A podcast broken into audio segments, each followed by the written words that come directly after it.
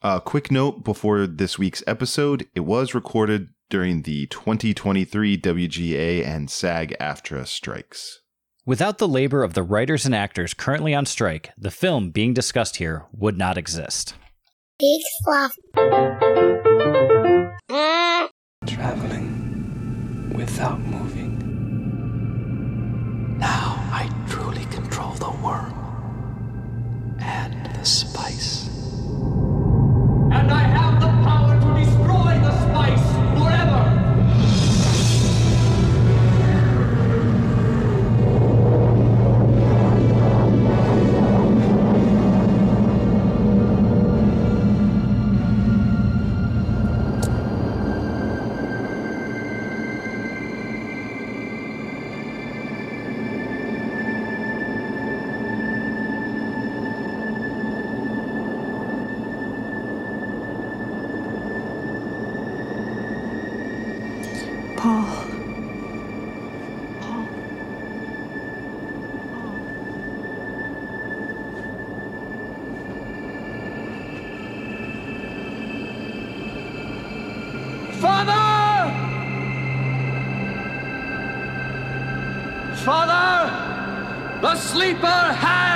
Has awakened!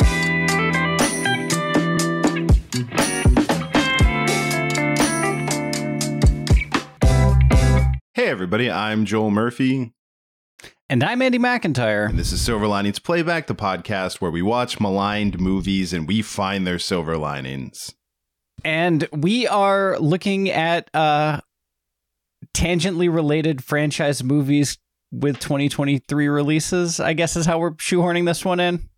I mean, I I believe the pitch was that these are failed blockbusters, and yeah, they we've picked four movies that have either a continuation of that version of it, or in this case, it's like a reboot coming out this year. So yeah, there's there's a new Dune movie coming out at the end of the year. There's, you know, uh, The, sequel, the second half of uh Dune that came out 2 years ago. right? And we we did a Mission Impossible movie. There's a Mission Impossible movie. You know, Did Indiana Jones movie, there's an Indiana Jones movie. Yeah. So that, that's the thing. It's it's thought out. Hey, Hey, listen. Hey. a- a chance to talk about David Lynch's Dune, I think is worth it. it is because uh, David Lynch certainly doesn't want to talk about David Lynch's Dune, and probably not that many people involved. Someone's in it. got to. So so it falls to us. And yeah, I, I do think that this is a really fascinating movie because I don't think that it's become a cult classic by any means, but it's become like it has a cult status of awareness. I think it's an Yeah, I- infamous movie.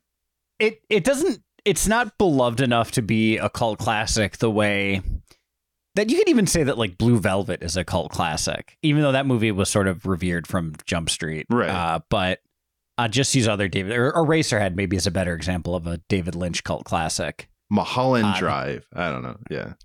I love Mulholland Drive. That is like It, well, when we finish this show, why don't you tell me what that movie's about, and then I can tell I you if I know. liked it or not. I, d- I don't I love that movie and I don't know Yeah. and I don't care. No, I bandito. Um Here's what I love Anyways. about David Lynch that I want to say at the top. He's weird, and I think a lot of people try to affect weird. They try to make weird movies. I don't know that David Lynch tries to make weird movies. I think he tries to make movies and they end up being really weird. I think that might be the most accurate assessment of David Lynch. Um, I think that he, I think he just vibrates at a slightly different frequency from the rest of the world. Yeah, and as, as far as we all know, he thinks he's making, you know, rom coms. That he's just making, Yeah. palatable summer blockbusters, and he's surprised. How do you not understand what what Wait, what Mulholland mean? Drive's not- about? I, I thought it was very clear. It's, It's- about the dangers of texting about- and driving.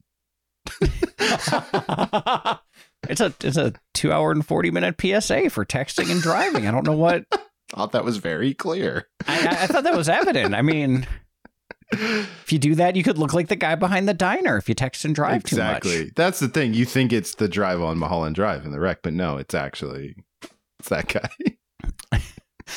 um, since we'll never talk about Mulholland Drive on this podcast, I want to say I think the scariest scene in the history of movies is the reveal of the guy behind the diner. Yeah, that one's like that yeah, whole sequence for sure. is the scare. I- think that's the scariest sequence I've ever seen in movies. yeah, It's the best jump scare I've ever had happen to me. I, I I say that without hyperbole or exaggeration. Like I think it was truly perfect. No, it really is. No, I'm in, endlessly fascinated by that movie. And I also once long ago for Hobo Trash Can got a chance to interview Laura Harring for a project. And I really just wanted to ask her questions about it. And she answered all of them. And I was more confused afterwards because nothing she said clarified anything. but it was I'm- great. And she was and delightful. I'm sure she didn't think she was clarifying anything either. No, I mean her answers were like, I don't know what was happening. We were confused. We talked about it. like it was basically her agreeing of like, I don't know, that movie doesn't make sense. I but it, she, she said that it was supposed to be a pilot for a TV show. I do remember that. At one point, yeah, I, I do remember reading that that like there was it was a, like a TV show. It was where basically Naomi Watts' character was going to be the lead. But that doesn't clarify anything for me. no, Club Silencio. Where the hell does that come from? yeah, no, Like- I Bandito, all of it. Anyway, that's not what we're here to discuss. Although we should, off the air, have a long discussion about Mulholland Drive someday, because that of all the, I don't know what it is. Out of all of his movies that I've seen, and I've seen a good amount of them, that's the one that just it it really tickles my brain in a specific way because my brain thinks that it can figure out what it's about, but it can't. I I've resigned myself to the fact that I it's unknowable. Yeah, but I think that's why that you know on my deathbed I will still be trying to solve.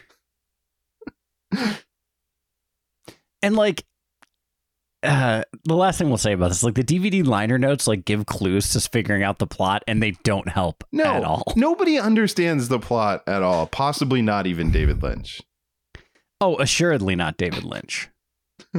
um no, David Lynch is a fascinating figure and I feel like if we're being honest, this is probably the only David Lynch movie we could do for this podcast. Which is a shame because I I would love to do an entire podcast where we just talk about David Lynch. We could talk about the fact that his nickname for Laura Dern is Bits, which is one of my favorite pieces of information ever. We could talk about the fact that when you last came to visit, when we went to WrestleMania, we went to Bob's Big Boy and talked about the fact that it is David Lynch's favorite restaurant in Los Angeles.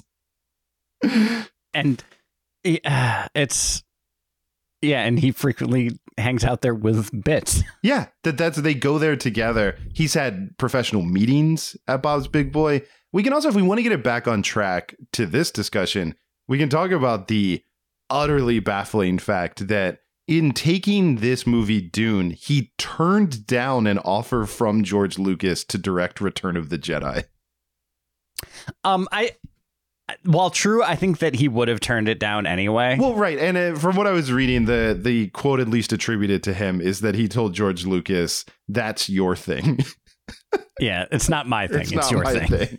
So yeah, I don't think he ever was gonna. It was more just that he was offered Return of the Jedi, which is also uh, strange. But yeah, I guess to your point before, this was early enough in David Lynch's career that people maybe weren't sure what a David Lynch movie was or could be. But it's it's hilarious now to think of him being offered. Like if he was offered a Fast and Furious or like, you know, a Jurassic Park. Oh my god! if David Lynch directed F- Fast XI, they have to drive probably They have to drive backwards.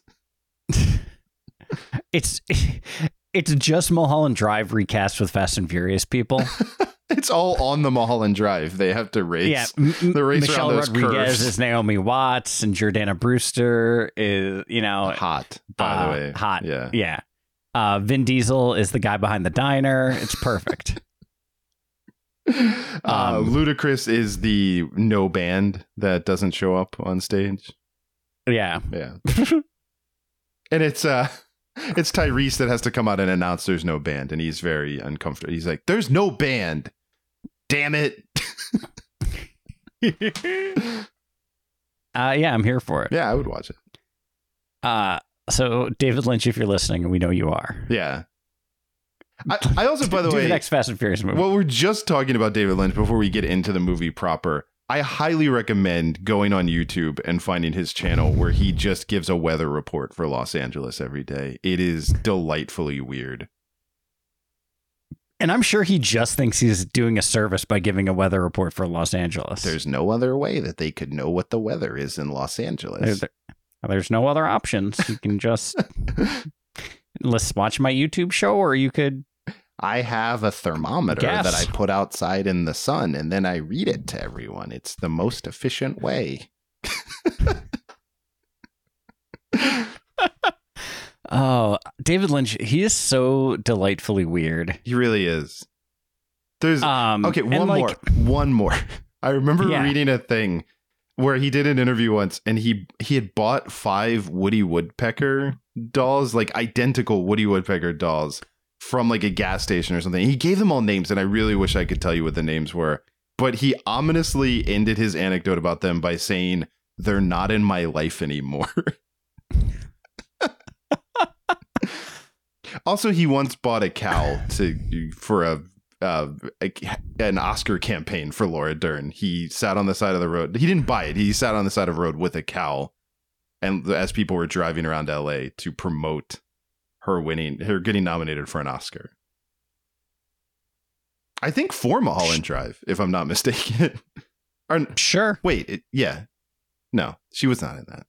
she's not in Mulholland Drive. I don't. I don't remember what. What would it have been? It was like in one of the more recent, the Inland Empire. It might have been Inland Empire. yeah, I think Inland Empire. That Yeah. sounds right. Yeah. Anyway, Either way, now David Lynch is delightfully esoteric, and it is honestly like I feel like nowadays offering a David Lynch type some weird big franchise tentpole seems more in line than it would have in 1983. Yeah, But- I, I can't follow this step because also, if people don't know, be- before David Lynch, Ridley Scott was supposed to direct this, which makes more sense because he was coming off of Alien, and, Right. in fact, And in, had H.R. Giger doing artwork for the like concept sketches for this as well. Which is related to that Alexander Jodorowsky's Dune, which has the famous documentary about the failed effort to make that movie. Right.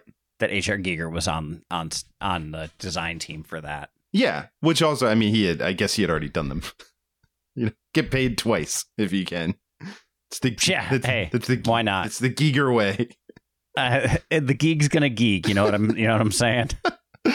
uh, but yeah, and then Ridley Scott was supposed to do it, and then had some kind of conflict and dropped out. And uh, to do Blade Runner, I believe it's a And crazy he, ended up, time. he, ended up, he ended up doing Blade Runner instead. Yeah. yeah, it's a. It's Um, a, what I read is that his older brother sort of uh, surprised, like passed away, sort of out of nowhere, and that was like right in line when pre-production was supposed to start. So he like he took time to grieve and you know deal with all the family needs and everything, and then uh, you know did Blade Runner. Yeah, which it's wild how many big iconic movies were all swirling Well- around at the same time.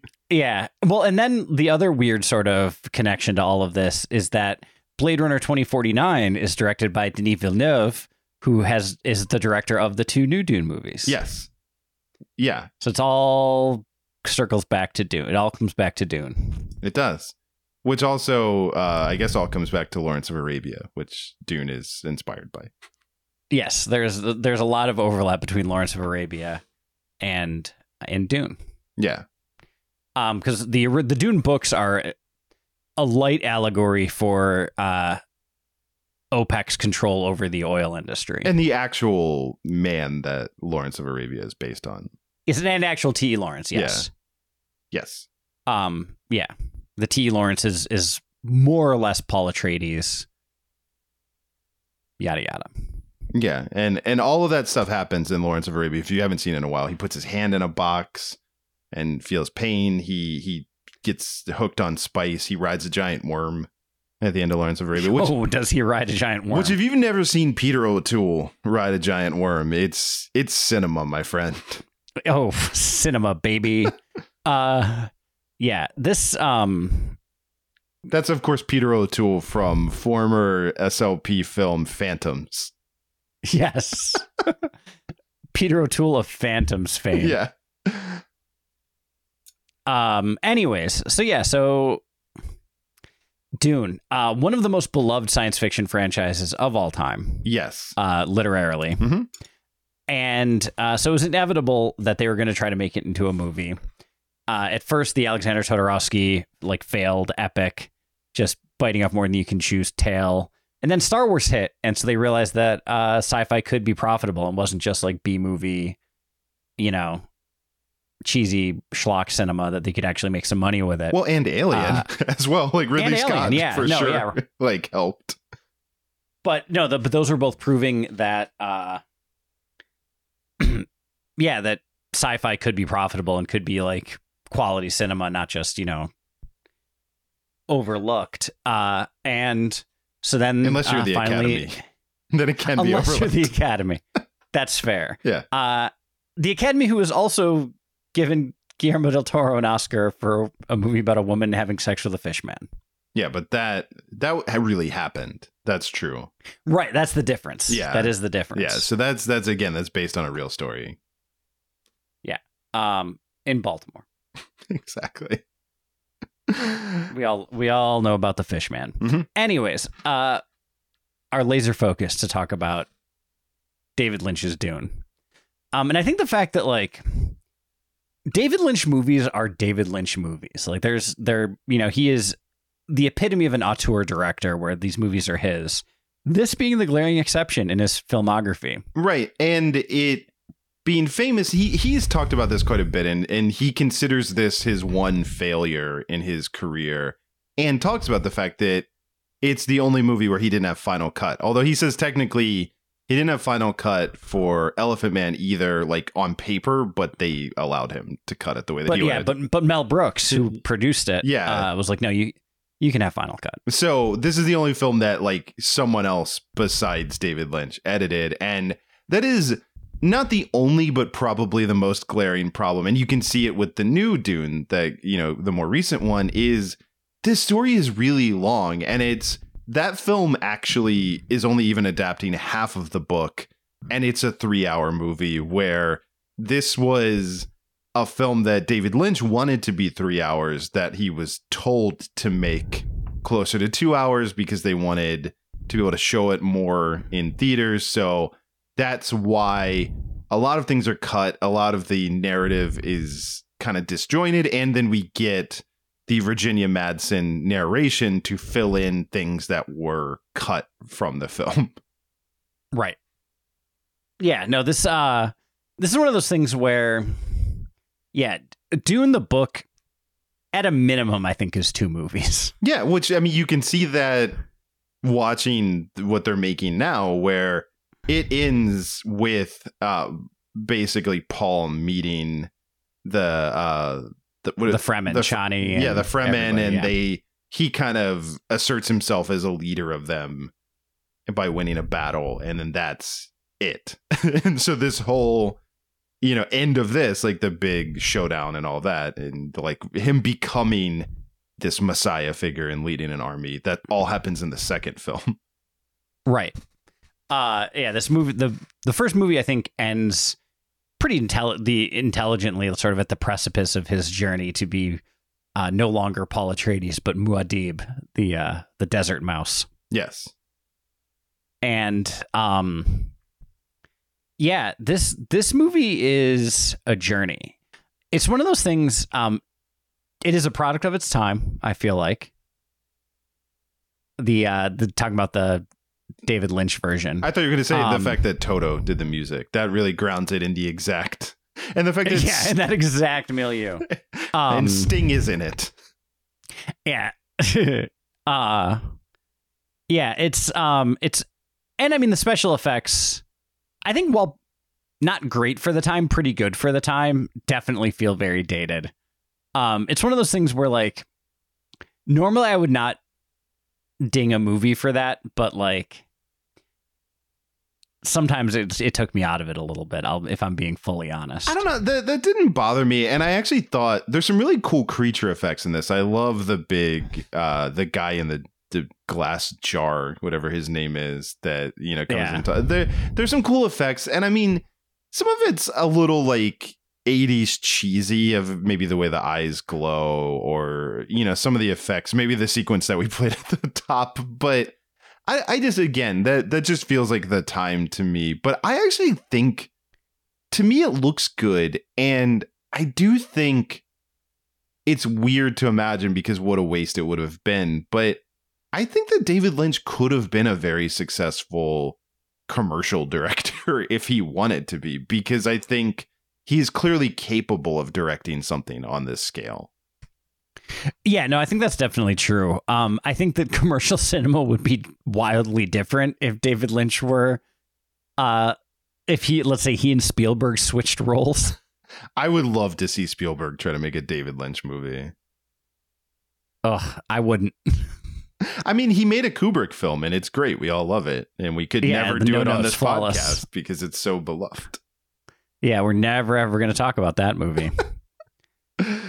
um any anyways, uh yeah, this movie like it's bogged down by the fact that they were they were trying to do a gigantic tome of a book in one movie. So they had to rush things, they had to cut things. Like they filmed a lot of stuff that they ended up not using. Uh Patrick Stewart, who plays a small role in the movie, uh, even said he's like, yeah, every actor had at least four scenes completely cut from the movie. Yeah. Yeah, and it it's I mean, that's the thing. I think a 3-hour version would have still been tough because like we're saying the the new Dune is what essentially like 6 hours to cover the same material. And it, yeah, it's the. it, it's funny. I've never read the books. It sounds like maybe you have, but I actually have not. Um, I did. Uh, I read the Wikipedia synopses, uh, just to sort of refresh myself on some of the lore. Uh, but yeah, as as much of a sci-fi and fantasy nerd as I am, uh, Dune is one of the big gaps of things that I haven't read. Yeah, but it, I was gonna say like I haven't read the books, but having watched the new film, it did strike me watching this how much is the same. Like that, you know, I- it Yeah. seems faithful to that. That a lot of the at least like they might happen very different in the way that they're filmed or presented, but story wise, like beat wise, all the same things kept happening, and that I could be like. Oh, Patrick Stewart is James Brolin. You know, like you could see who was who, you know, and, make sense on like a one to one level of who, Oscar Isaac is Jurgen Prochnow, as we all know. Yeah. as we all know. Yeah. Yeah. Um yeah, it's uh even Frank Herbert said of this movie, he's like, yeah, it's not great, but it was still pretty amazing to see my words and my images on the screen because he's like, it's not a poor adaptation. It's just such a condensed version of what I was I wrote. Well, I will say I because I read that too, and I, I read a a thing from Frank Herbert as well that I do think gets to if we're in addition to the they wanted it in at two hours and David Lynch didn't have final cut, which I do think is the biggest and most pervasive problem. I think a thing that always seems like it was flawed about this version that Herbert touched on as well is he talked about the fact that it rains at the end and he said something to the effect of, you know, Paul is playing a deity, he isn't one. And I think that's an important part of the story is that it's the story of someone who accidentally becomes a god and the way the Lynch film ends he is one. And I think that bothered me a bit that it's it's actually Yeah. heroically celebrating their victory on like a unironic way that we won, we beat the bad guys, good triumphed over evil way. That's not like if there's another pervasive theme in the Dune books, it's uh the corruption corrupting influence of power. Right. And I think that's completely gone from this version. It's like Paul is special. He is a god. He's meant to win. And now, granted, they were supposed to make, like, Lynch was supposed to make two more of these that didn't happen because this film did This not do well critically do well, or no. financially. But I, so who knows if he would have, I mean, he kind of would have had to explore those things in later films to continue to adapt the books. But I did find it odd that this film does end on a note of, and maybe that's the editing as well. Maybe they took out that stuff from. Yeah, that maybe there was more subtlety and nuance. Um, and the weird thing is, like the the Harkonnens are undisputably evil.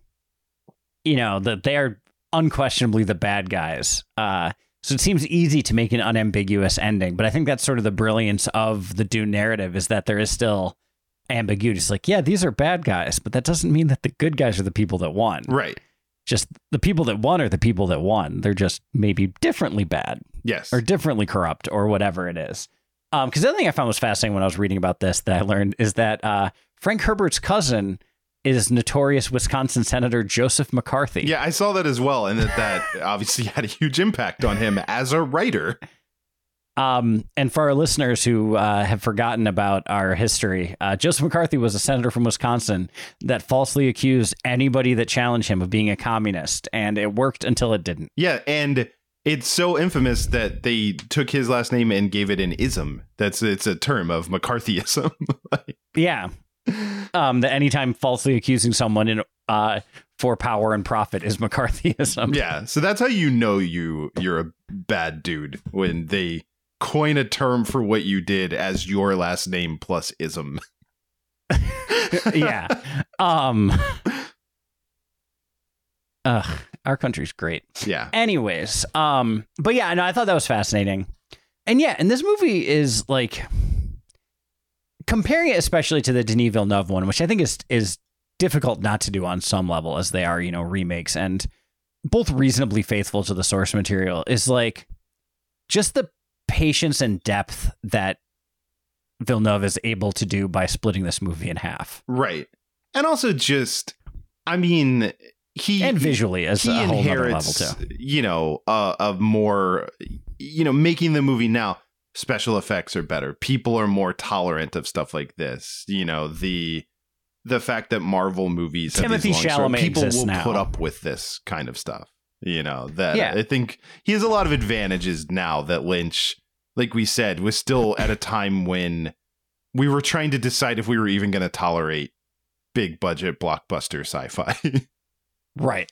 Um yeah, and I mean the other thing I think the biggest disadvantage working against David Lynch is that Timothée Chalamet wasn't even born yet. yes. Yeah. I mean, obviously, you know, because he is Paul Atreides. I mean, he's the. 100%. He's the living embodiment of Paul Atreides.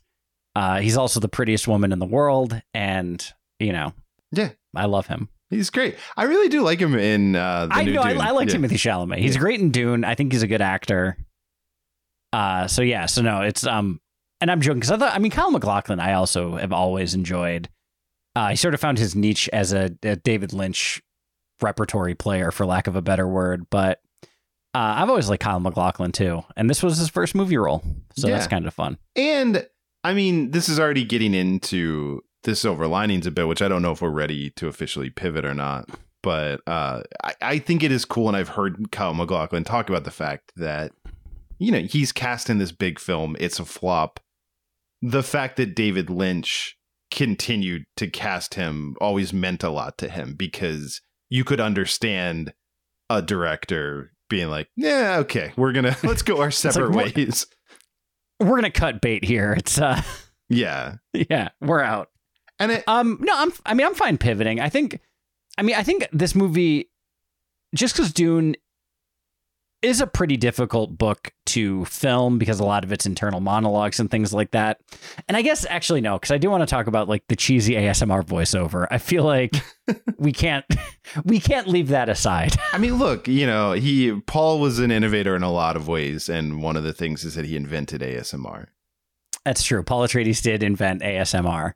Um, yeah, it's uh, there's like three times in a space of maybe 18 minutes in the movie where there's no dialogue. It's just Kyle MacLachlan staring off into the middle distance, going spice,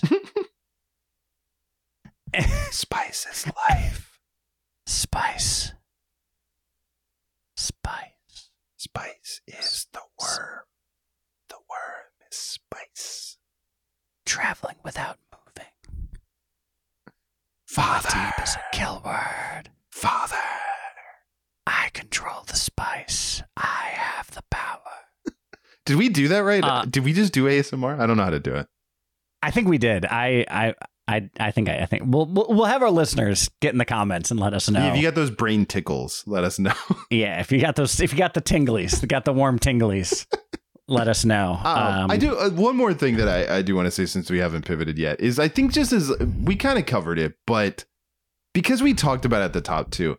David Lynch is weird, and also Dune is weird. It's a weird story. There's giant worms, and there's a spice, and everything is kind of bizarre. There's a uh, the villain floats around. I mean, it's all kind of weird and sci-fi, and all the terms are strange. This movie is too normal for how weird it should be, and it it you put you hired David Lynch, but then you didn't let him David Lynch.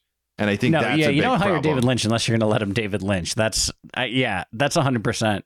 Um, this movie could have been an absolute fever dream, and maybe it was a good choice that it wasn't. But you know, who's to say? I would have. I wanted the fever dream. Like that one scene that we played at the top, I think was getting close to something that we could have had, and it Yes, it definitely When- seems like Lynch was not allowed to be as weird as he probably would have been. uh, when Paul Atreides goes off on his walkabout in the desert and then hallucinates with the water of life and realizes that by the power of Grayskull he has the power. He's definitely tripping balls in that scene. Oh, he is just on a journey. Let Yeah. me tell you. And it's weird that he ends up uh, having sex with that showgirl in the pool, which is I thought was Yeah, a that's weird. bizarre. Where there's because there's no Uh, water on the planet, so I thought that was odd. Yeah. On Arrakis, Um. Yeah. th- This movie. I don't know because like I would say that the Denis Villeneuve one is not weird. yeah, but I but it also is like I mean it doesn't feel weird, but it's it has a weirdness just integrated into it. Like all of the weird stuff is just presented as normal, but it's all there. Like you have Yeah. you have a big floating guy and you have the thing the box that you put your hand in and it hurts. Like it has all the in the giant worms. Like it has all the weird stuff, but it's somehow really grounded to just be like this is a world where this stuff exists. Right. It. It. Yeah. I don't know. It, fe- it feels like. It feels like that's. It feels more integrated into the world. I think in the the more recent one. There's a lot of Whereas work. this one. it has time and there's a lot of work just putting into like this is the planet because there's scenes it's like we're gonna go see the worms we're gonna go check them out you know like like we get to spend more time with everything so it is just sort of dad i don't want to see the worms you know kind of Oh no, we're going to see the worms. You're gonna like the worms. i don't i want to hang out with mom she's a weird witch yeah, I know she's a weird witch. That's why I married her. actually i don't think they're married right isn't she uh I know that she's a consort. That's right. yeah And she was supposed to have a daughter, and she's like, "No, I'm having a son. Screw you, Bene Gesserit." we've all been there Yeah. yeah Um, I, I'm ready to pivot and talk about the silver linings of this movie. let's do it Um, at a time when genre films did not have earnest acting, this movie had really earnest acting. Yeah. Yeah, it does. I mean, I I said it before, but to, to restate it, it's weird to think about, but I think David Lynch could have been a mainstream blockbuster director. I think all of the obvious like technical skill is there. Oh, 100%. Yeah. It's he just has such a weird just natural weirdness to him that makes it would probably make it an uphill battle to do this standard. Well, it would just be a blockbuster waste. fare. Even if it worked, it would be he'd be going home and like you know, making weird dinners for his family or something. Like it would have to come out somewhere. yeah. You'd be like eating porcelain served on a rack of ribs. like it'd just be off. The ribs are the Askew. plate, and the porcelain's the food. Yeah, you eat the porcelain. It's the food. It's like, but these ribs are so well prepared. And we're just going to wash them in the dishwasher at the end of the night. Uh, now, kids, finish Um, your ice cream so that you can have your Brussels sprouts.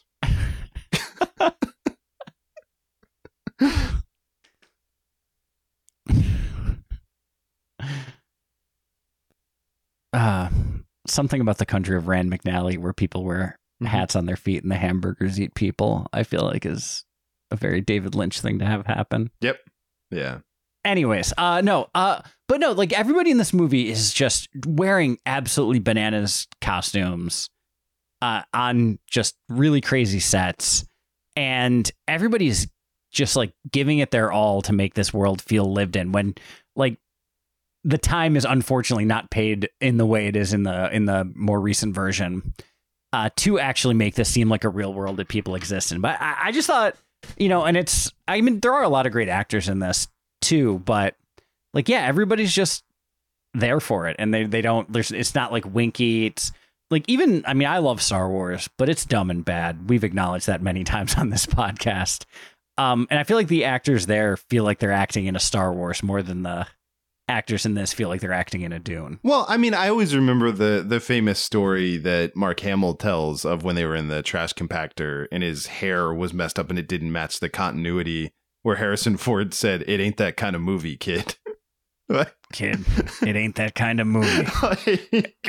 if they're looking at your hair in this, we're all in big trouble. yes, like he knew that like it doesn't it doesn't matter. Like we're we're making pulp, you know, we're making Yeah. you know a fun But they sci-fi didn't like the actors didn't treat it like plot. But that's the thing is like this movie's just as pulpy, I think, in a lot of ways. But I don't know, everyone felt a little bit more genuine, and they felt like they were like, like addressing the Shakespearean scope of the Dune books in a lot. Well, and again, ways. you have like Patrick Stewart, you know, in it, which I, everything he does feels Shakespearean, and yeah, even when it's not. and you have Dean Stockwell, who's one of my favorite just character actors that pops up in things, and just him, you know, really being evil is fantastic.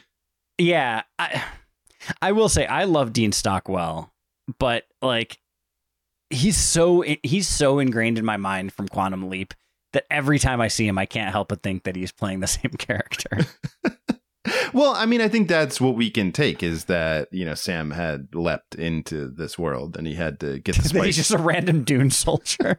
Uh, I do like, by the way, there was one of the stories that I saw was that um, apparently Dean Stockwell was a fan of the books and asked David Lynch to be cast in it. It was during pre production, and Lynch was like, We already cast everything. And then the guy who was supposed to play this part dropped out, and then he offered it to Dean Stockwell. But then the next time they met, Lynch apologized for behaving oddly when they had previously met. He had been startled by Stockwell, having thought he was dead.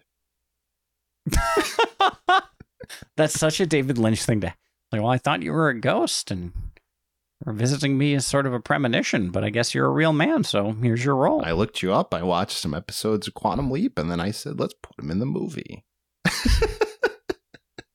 Like, but Quantum Leap's not going to come out for another six years. I know. Uh, also, watch Stay tuned. watch Paris, Texas if you've never seen it. It's a great yes. it's a great Dean Stockwell movie, and Harry Dean Stanton. Like they're both phenomenal in that movie. It's a great movie.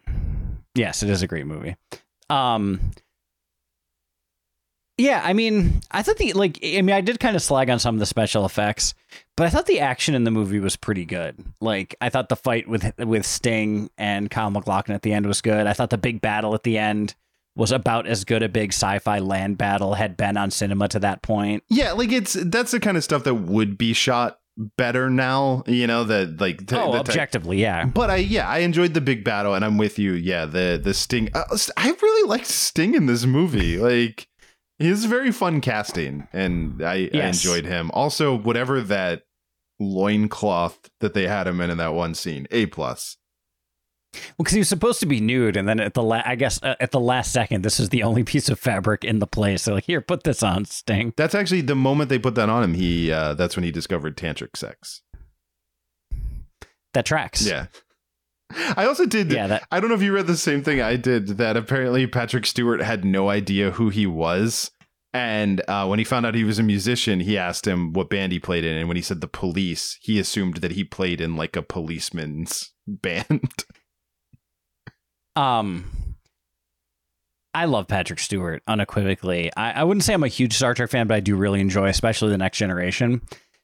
But I also just love how blissfully out of touch Patrick Stewart seems to be with everything outside of his own little world. oh yeah, because like there was a because there was like a story uh, right around the time that he and Ian McKellen were doing their Broadway run of Waiting for Godot, where like he ate pizza for the first time as like a sixty year old man, now and now what do you call this?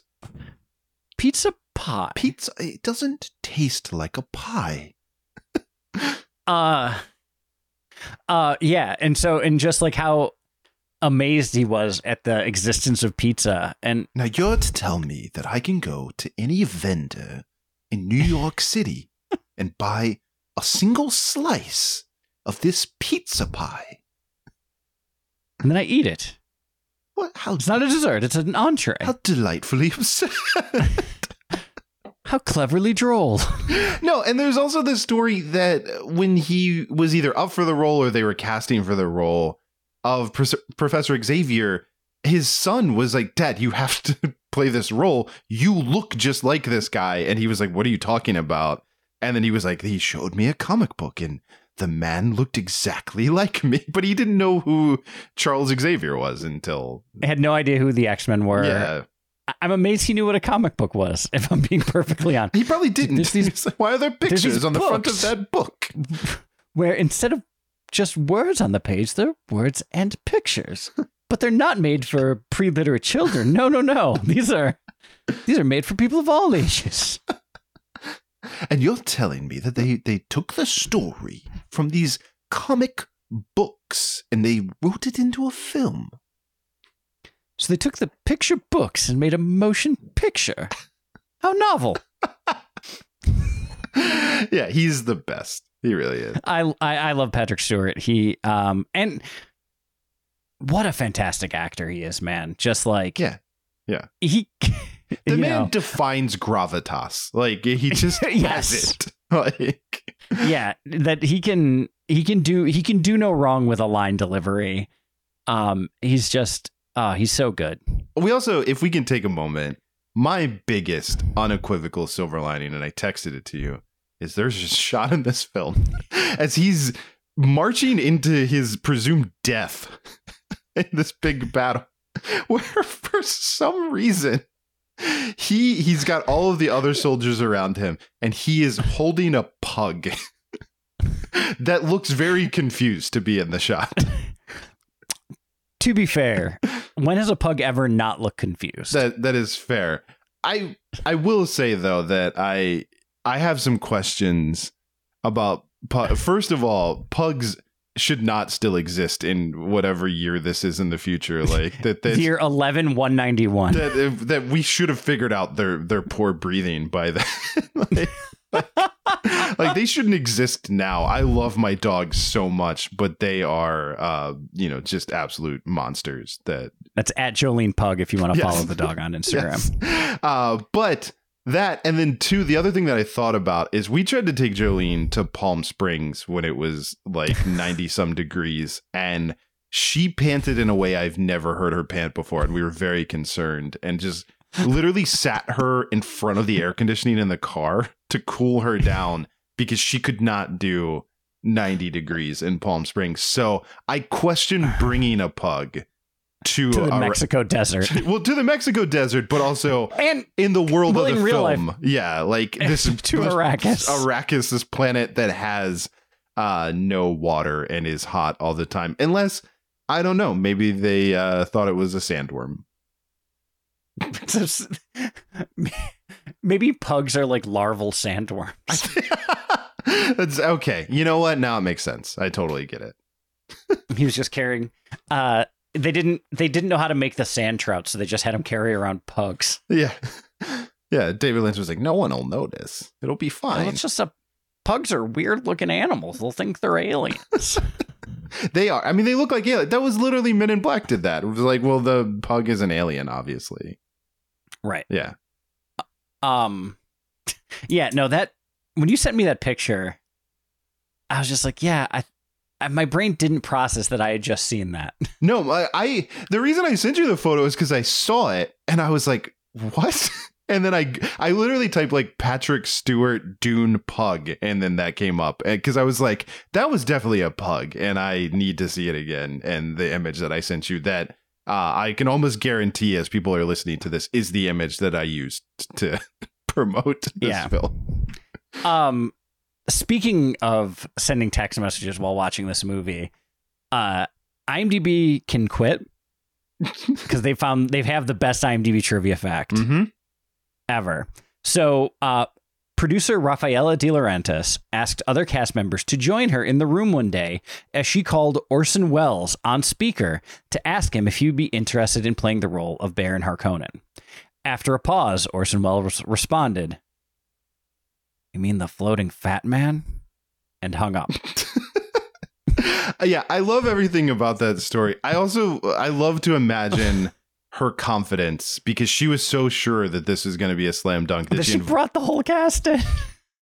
and I'm gonna I'm gonna go on out on a limb and say that there is a non-zero possibility that 1983 Orson Welles, when he said "You mean the floating fat man," was in fact probably floating in a pool of water at that exact moment. Probably. That's a, there's a good chance of that. I also love it because that means that he was familiar with the story and the part. Um, yeah, I love everything about that. That is the single best IMDb trivia fact that I've ever Yeah, read. pack it up. Pack it up, trivia Yeah. writers. We did it. You did it. You did it. Take an early lunch today. um yeah, no, I just love that. Um so I say like a lot of movies I would say on this podcast, we like to say that we watch these movies so you don't have to. Mhm. Um I would say this is the first time this month uh that I would say that this movie is worth a watch. It is. It's it's enjoyable to watch. I don't think it's terrible. I think for films that we've watched for this podcast, it's easily in the upper, you know, like Third? upper third. Yeah, that's a good. It's in the top upper third probably. We've watched 150 movies. This is a top 50. And I will say uh, that you know some of the stuff I was reading. Obviously, this is still it seems like a, a very fresh wound for for David Lynch, who has never quite been able to process. Which I get. Like this is a big swing for him. in, oh, in 40 years, he still has not processed. And in 40 this. years, he still seems like he doesn't want to talk about it, that he considers this a failure, and that he he is unhappy with the film. There's even stuff we didn't get into it, but like he took his name off of the TV edits, and he he seemed to not really want anything to do with it. They've released different versions, and he's never been involved in that. But I do wish that we might be able to see someday a David Lynch approved director's cut of this film. If the if the extra footage exists and if he ever finds the desire to go through it and to sift through it, I would like to see how he would have put this together because I I have to believe it would have been even better than what we saw. Yeah, I, I have a feeling that it, it wouldn't have impacted its box office receipts Probably not. at all. No. Um, that I think this movie was. Uh, it was a big shot. You know, it was a, it a big swing um, in general, and I mean that they didn't put their best effort out there by any stretch. But I think it would be interesting. I think it'd definitely be better. It might be weirder, which would be fun. Yeah. I hope it's weirder. I, I, I, I mean, yeah, it'd be, yeah. I, I also hope it's weirder. But yeah, maybe someday David Lynch, if you're listening, uh, one, please let us know what the weather is. And two, uh, yeah, maybe maybe come out with that director's cut. Let us see let us see the David Lynch approved version. Which he would probably be like, I did release the approved version. It was Inland Empire. That's my Oh yeah, that's my no one version of watched it, so that's Dune as I intended it's it. Dune. It's the Dune I always meant to make. um well so but yeah i mean give it a shot it's it's fun to watch Yeah, it, it. If you're trying to be a completionist for this podcast and watch all the movies that we talk about, shame on you. yeah we That's shouldn't why do we do that. this podcast. yeah we're we're taking that on for you so don't don't do that to yourself we can take Um, it we've calloused our skin we feel Yes, we- nothing Our hands are in the Bene Gesserit pain box at all times. that's our dvd player yeah. um, but this is one. Give it a watch. This is this uh, is a rare give it a watch recommendation from your boys at SLP. yeah yeah it is it is joel and andy approved and uh as always remember it's sunny in 78 Silver Linings Playback is a production of HoboTrashCan.com. If you enjoyed the show, please rate or review it on Apple Podcasts. Hear more great shows on the Peak Sloth Podcast Network, like this one. I see there is a new episode of Hobo Radio in my podcast feed. I find I'm so excited I can barely sit still or hold a thought in my head. I think it's the excitement only a Hobo Radio listener can feel. A Hobo Radio listener at the start of a long episode whose conclusion is uncertain. I hope Joel makes a joke about banging Lars's mom. I hope Lars tries and fails to coin a new catchphrase. I hope they talk about Batman. I hope. Hobo Radio is a pop culture podcast on the Peak Sloth Podcast Network. It is available wherever you get your podcasts.